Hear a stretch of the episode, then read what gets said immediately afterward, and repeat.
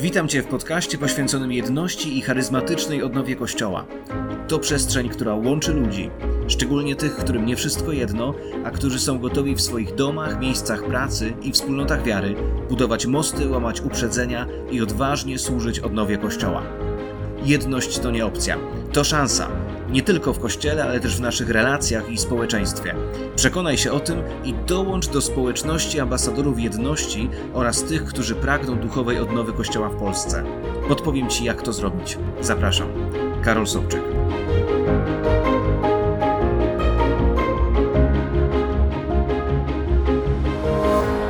Shalom! Ten odcinek nagrywam dla Ciebie w czwartek rano. Jest piękny zimowy poranek, jest masa śniegu, moje dzieci są zachwycone i właśnie odwiozłem je do przedszkola i rozpoczynam nagrywanie tego podcastu. Chciałbym móc skorzystać z tego mikrofonu, którym nagrywałem w ostatnim czasie, ale niestety mój mikrofon zupełnie odmówił posłuszeństwa. To oznacza, że potrzebuję radzić sobie w inny sposób i przepraszam Cię, ale jakość tego nagrania też nie będzie dzisiaj znakomita. Niemniej wierzę, że uda mi się niedługo dozbierać środki i zakupić nowy mikrofon, a właściwie dwa mikrofony, ponieważ bardzo chciałbym rozpocząć nagrywanie rozmów z gośćmi, których zamierzam zaprosić. Bardzo chciałbym podjąć temat małżeństw mieszanych wyznaniowo, bardzo chciałbym podjąć tematy związane z tożsamością i z tym, jak się rozumiemy nawzajem, i do tego potrzebuję dwóch mikrofonów. I wierzę, że niebawem uda mi się to zrobić, e, aby je zakupić. Jeśli chciałbyś mnie w tym wesprzeć, jest taka możliwość na stronie www.niewszystkojedno.pl w zakładce Wsparcie. Znajdziesz numer konta i możliwość wykonania szybkich przelewów. Z góry dziękuję za każdy dar złożony w tym miejscu, który pozwoli mi na to, aby z tym przesłaniem jedności docierać jeszcze szerzej. Ostatnio bardzo dużo się dzieje. W ubiegłym tygodniu, tuż po nagraniu podcastu zeszłotygodniowego, Odwiedził mnie ksiądz Łukasz Bajcar, który jest katolickim księdzem, a który sprawuje swoją posługę w żaganiu. Opowiedział mi pewną historię, która została we mnie dość mocno i dość dużo o niej myślę i bardzo chciałbym móc troszkę więcej w tym temacie zostać, trochę więcej w tym temacie nagrać materiału, który pozwoliłby na zgłębienie tego tematu. On opowiedział mi pewną historię, którą opowiadał niegdyś pewien ksiądz, który żył w czasach II wojny światowej a który przychodził z takim zbiorowym rozgrzeszeniem, aby rozgrzeszać ofiary wojny, które dosłownie przed momentem zginęły albo właśnie konają, żeby przyjść do nich właśnie z takim zbiorowym rozgrzeszeniem. I kiedy dokonywał tego zbiorowego rozgrzeszenia, zauważył, że katolicy umierają w lęku, a protestanci umierają, z, jeżeli tylko są w stanie fizycznie, z rękami podniesionymi do góry, oczekując na spotkanie ze swoim Bogiem. Myślę, że to jest historia, która jest y, warta tego, żebyśmy trochę więcej o niej porozmawiali, więc bardzo chciałbym zaprosić księdza Łukasza Bajcara do tego, żebyśmy mogli razem opowiedzieć o tym, co Bóg robi w tym kontekście między nami i dlaczego właśnie tak, a inaczej te rzeczy się mają, bo myślę, że w tym temacie potrzebujemy bardzo pilnie odnowy. Dużo dzieje się też w Harris. Prace intensywnie postępują nad powołaniem tej rzeczywistości w Polsce, nad zainicjowaniem właściwego zespołu.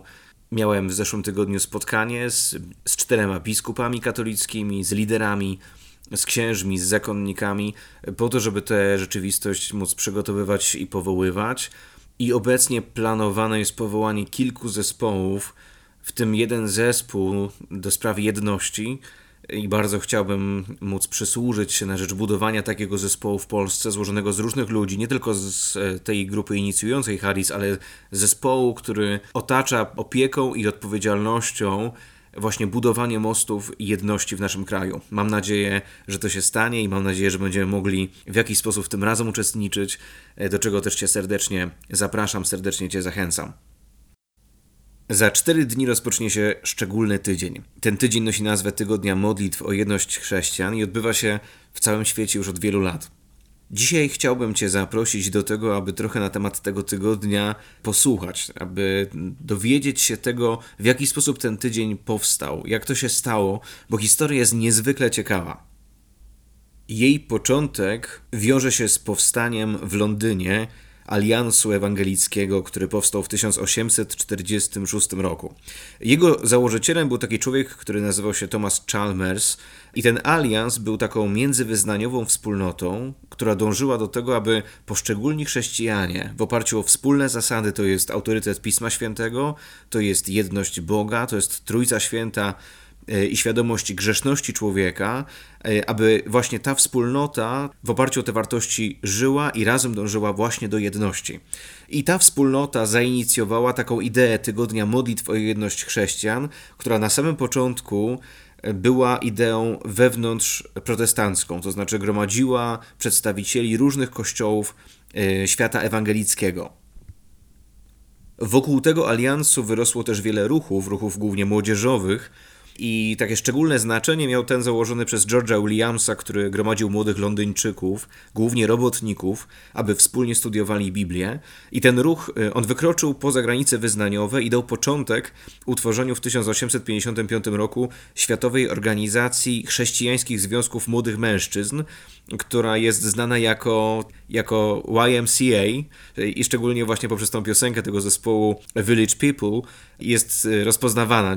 Niewielu ludzi wie o tym, że ta piosenka jest właśnie śpiewana na temat tego ruchu, y, który y, u swoich podstaw ma właśnie pragnienie odnowy życia w kontekście Biblii, w kontekście odnowy przez Słowo Boże. Wiek XIX nie był takim wiekiem, który w jakiś sposób owocował szeroko w te dążenia do jedności chrześcijan. Dopiero rozkwit misji protestanckich w XIX wieku przyczynił się do nowego etapu dążeń do jedności, ponieważ okazało się, że ten brak jedności, który istnieje między nami, nie tylko utrudniał, ale w ogóle hamował jakąkolwiek działalność misyjną, e, którzy, tych ludzi, którzy z posługą głoszenia Ewangelii udawali się do krajów Afryki czy Azji. I takim pierwszym środowiskiem, które realnie, bardzo realnie odczuło negatywne skutki naszych kościelnych podziałów, była wspólnie posługująca grupa anglikańskich i protestanckich misjonarzy. Z powodu ich teologicznych sporów, głoszona Ewangelia była odbierana przez słuchaczy jako nieautentyczna.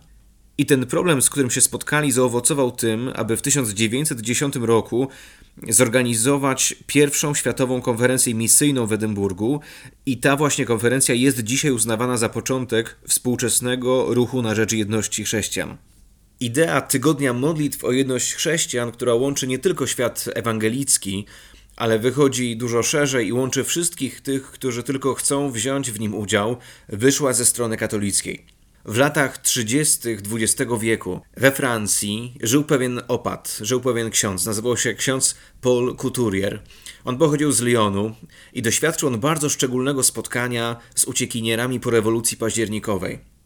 Pewnego wieczoru zapokoła do niego grupa ludzi wyznania prawosławnego, której ze wschodu udało się z trudem przedostać do Francji. Tam znaleźli schronienie. Ksiądz Couturier otworzył im, ugościł ich, zapełnił im nocleg i starał się im udzielić możliwie jak najlepszej pomocy. A budując coraz silniejsze więzi z nimi, zdał sobie sprawę z tego, jak bardzo silna jest ich wiara w Chrystusa. I to spotkanie ukazało mu tragedię podziału chrześcijan. On zrozumiał, jak bardzo istotnym jest, aby wszyscy chrześcijanie mogli modlić się do Boga w ten sam sposób i zaczął poszukiwać dróg, dla których to będzie możliwe. Zależało mu na stworzeniu takiej formy modlitwy, w której wszyscy będą mogli uczestniczyć. Katolicy, którym nie podobało się to, zrobi ksiądz Paul, mówili, że katolicy mogą się modlić o jedność, ale wyłącznie w tym właśnie kierunku, aby każda osoba weszła na nowo do kościoła katolickiego pod autorytet papieża. Mówiąc inaczej, wszyscy poza katolikami mieli coś zmienić, mieli dokonać takiego ruchu, a katolicy mieli po prostu czekać. Ksiądz Couturier stwierdził, że ruch jest potrzebny z każdej ze stron, z obu stron. I ostateczne rozwiązanie tego, w jaki sposób możemy się wszyscy razem modlić, znalazł w Ewangelii, w Ewangelii świętego Jana, w rozdziale 17. Tam Jezus Chrystus modli się do Ojca, aby wszyscy stanowili jedno. Jak Ty, Ojcze, we mnie, a ja w Tobie, aby i oni stanowili w nas jedno, aby świat uwierzył, żeś Ty mnie posłał. Ksiądz Couturier zauważył też, że gdy modlimy się o jedność chrześcijan, to włączamy nasze wołanie w modlitwę, którą nasz Pan zanosił do Ojca. A zatem nasza prośba o jedność powinna być stałą częścią życia modlitewnego i łączyć każdego z wierzących. Ale tego typu stwierdzenia były w tamtym czasie bardzo radykalne. W tamtym czasie obowiązywał katolików zakaz modlitwy z niekatolikami. A ponadto wydana w 1928 roku encyklika Piusa XI Mortalium Animos ona definitywnie zakazywała nawet spotkań, podczas których przedstawiciele innych wyznań chrześcijańskich mogliby być traktowani jako równouprawnieni. Dlatego też ksiądz Couturier, aby móc kontynuować swoją służbę na rzecz jedności, ubiegał się o oficjalną dyspensę od tego zakazu. Możesz sobie wyobrazić, jak to musiało wyglądać. Wychodzi nowa encyklika sprawującego aktualną posługę papieża Piusa XI i do Watykanu trafia pismo ze strony jakiegoś księdza, księdza Pola Couturiera, który ubiega się o dyspensę od świeżo ustanowionego zapisu, który ma obowiązywać cały Kościół katolicki. Ksiądz Paul Couturier po prostu chciał prowadzić spotkania tak zwanej grupy z DOMS, gdzie katoliccy i protestanccy teologowie spotykali się wspólnie. Y, od początku celem tych spotkań był doktrynalny dialog. Dialog między wyznaniami chrześcijańskimi, który był prowadzony w atmosferze modlitwy, w atmosferze skupienia, ale też poczuciu braterstwa i równości. Co ciekawe, te spotkania mają miejsce aż do dzisiaj i są prowadzone przez dwóch przewodniczących, katolika i protestanta.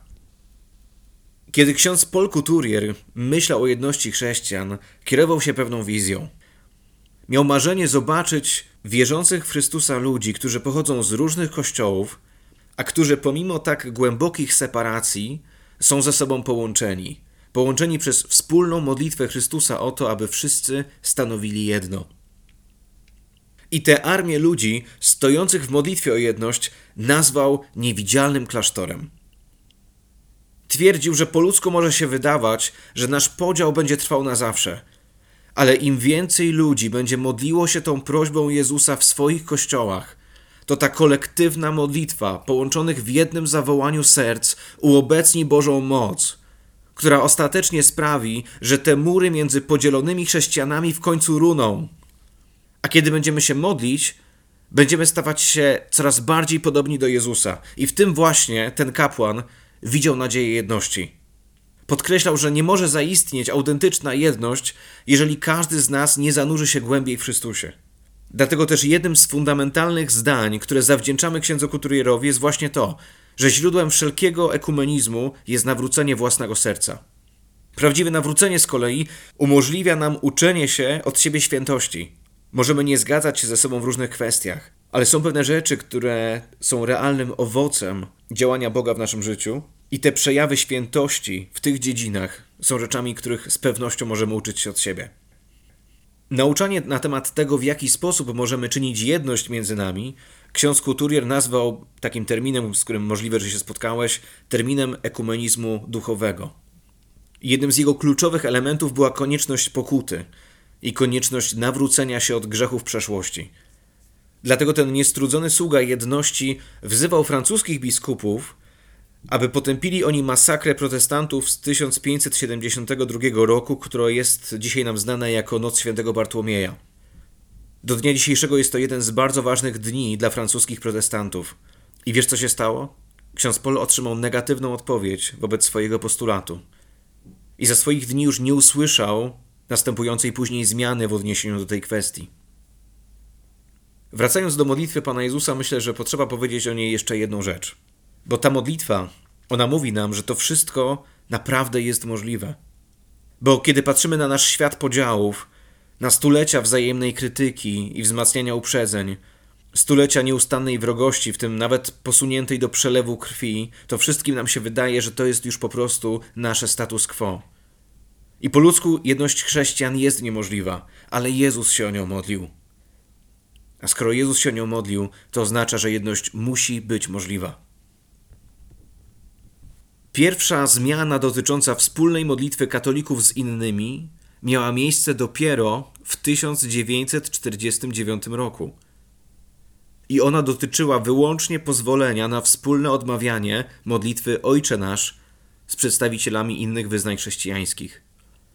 Dzisiaj to się wydaje nie do pomyślenia, że stosunkowo tak niedawno katolik nie mógł modlić się z protestantem przed posiłkiem – nie mówiąc już o wspólnej modlitwie uwielbienia czy podejmowania wspólnych dzieł na rzecz ewangelizacji.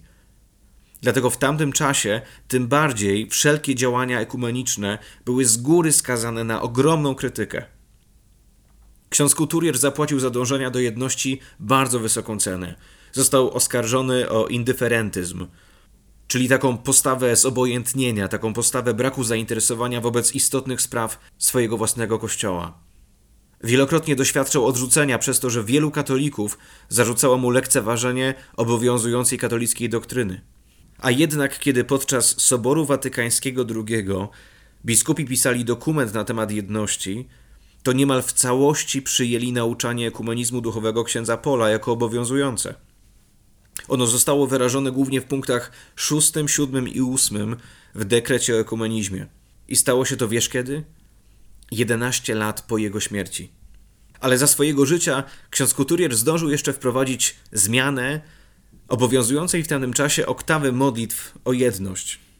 Zaproponował, aby modlitwa, która dotychczas była zanoszona o to, aby wszyscy niekatolicy stali się katolikami, aby tę oktawę zastąpić tygodniem modlitw o jedność chrześcijan, którego podstawą będzie pokuta, którego podstawą będzie nawrócenie z grzechów przeszłości, którego podstawą będzie wspólna modlitwa, która zaangażuje różne kościoły chrześcijańskie.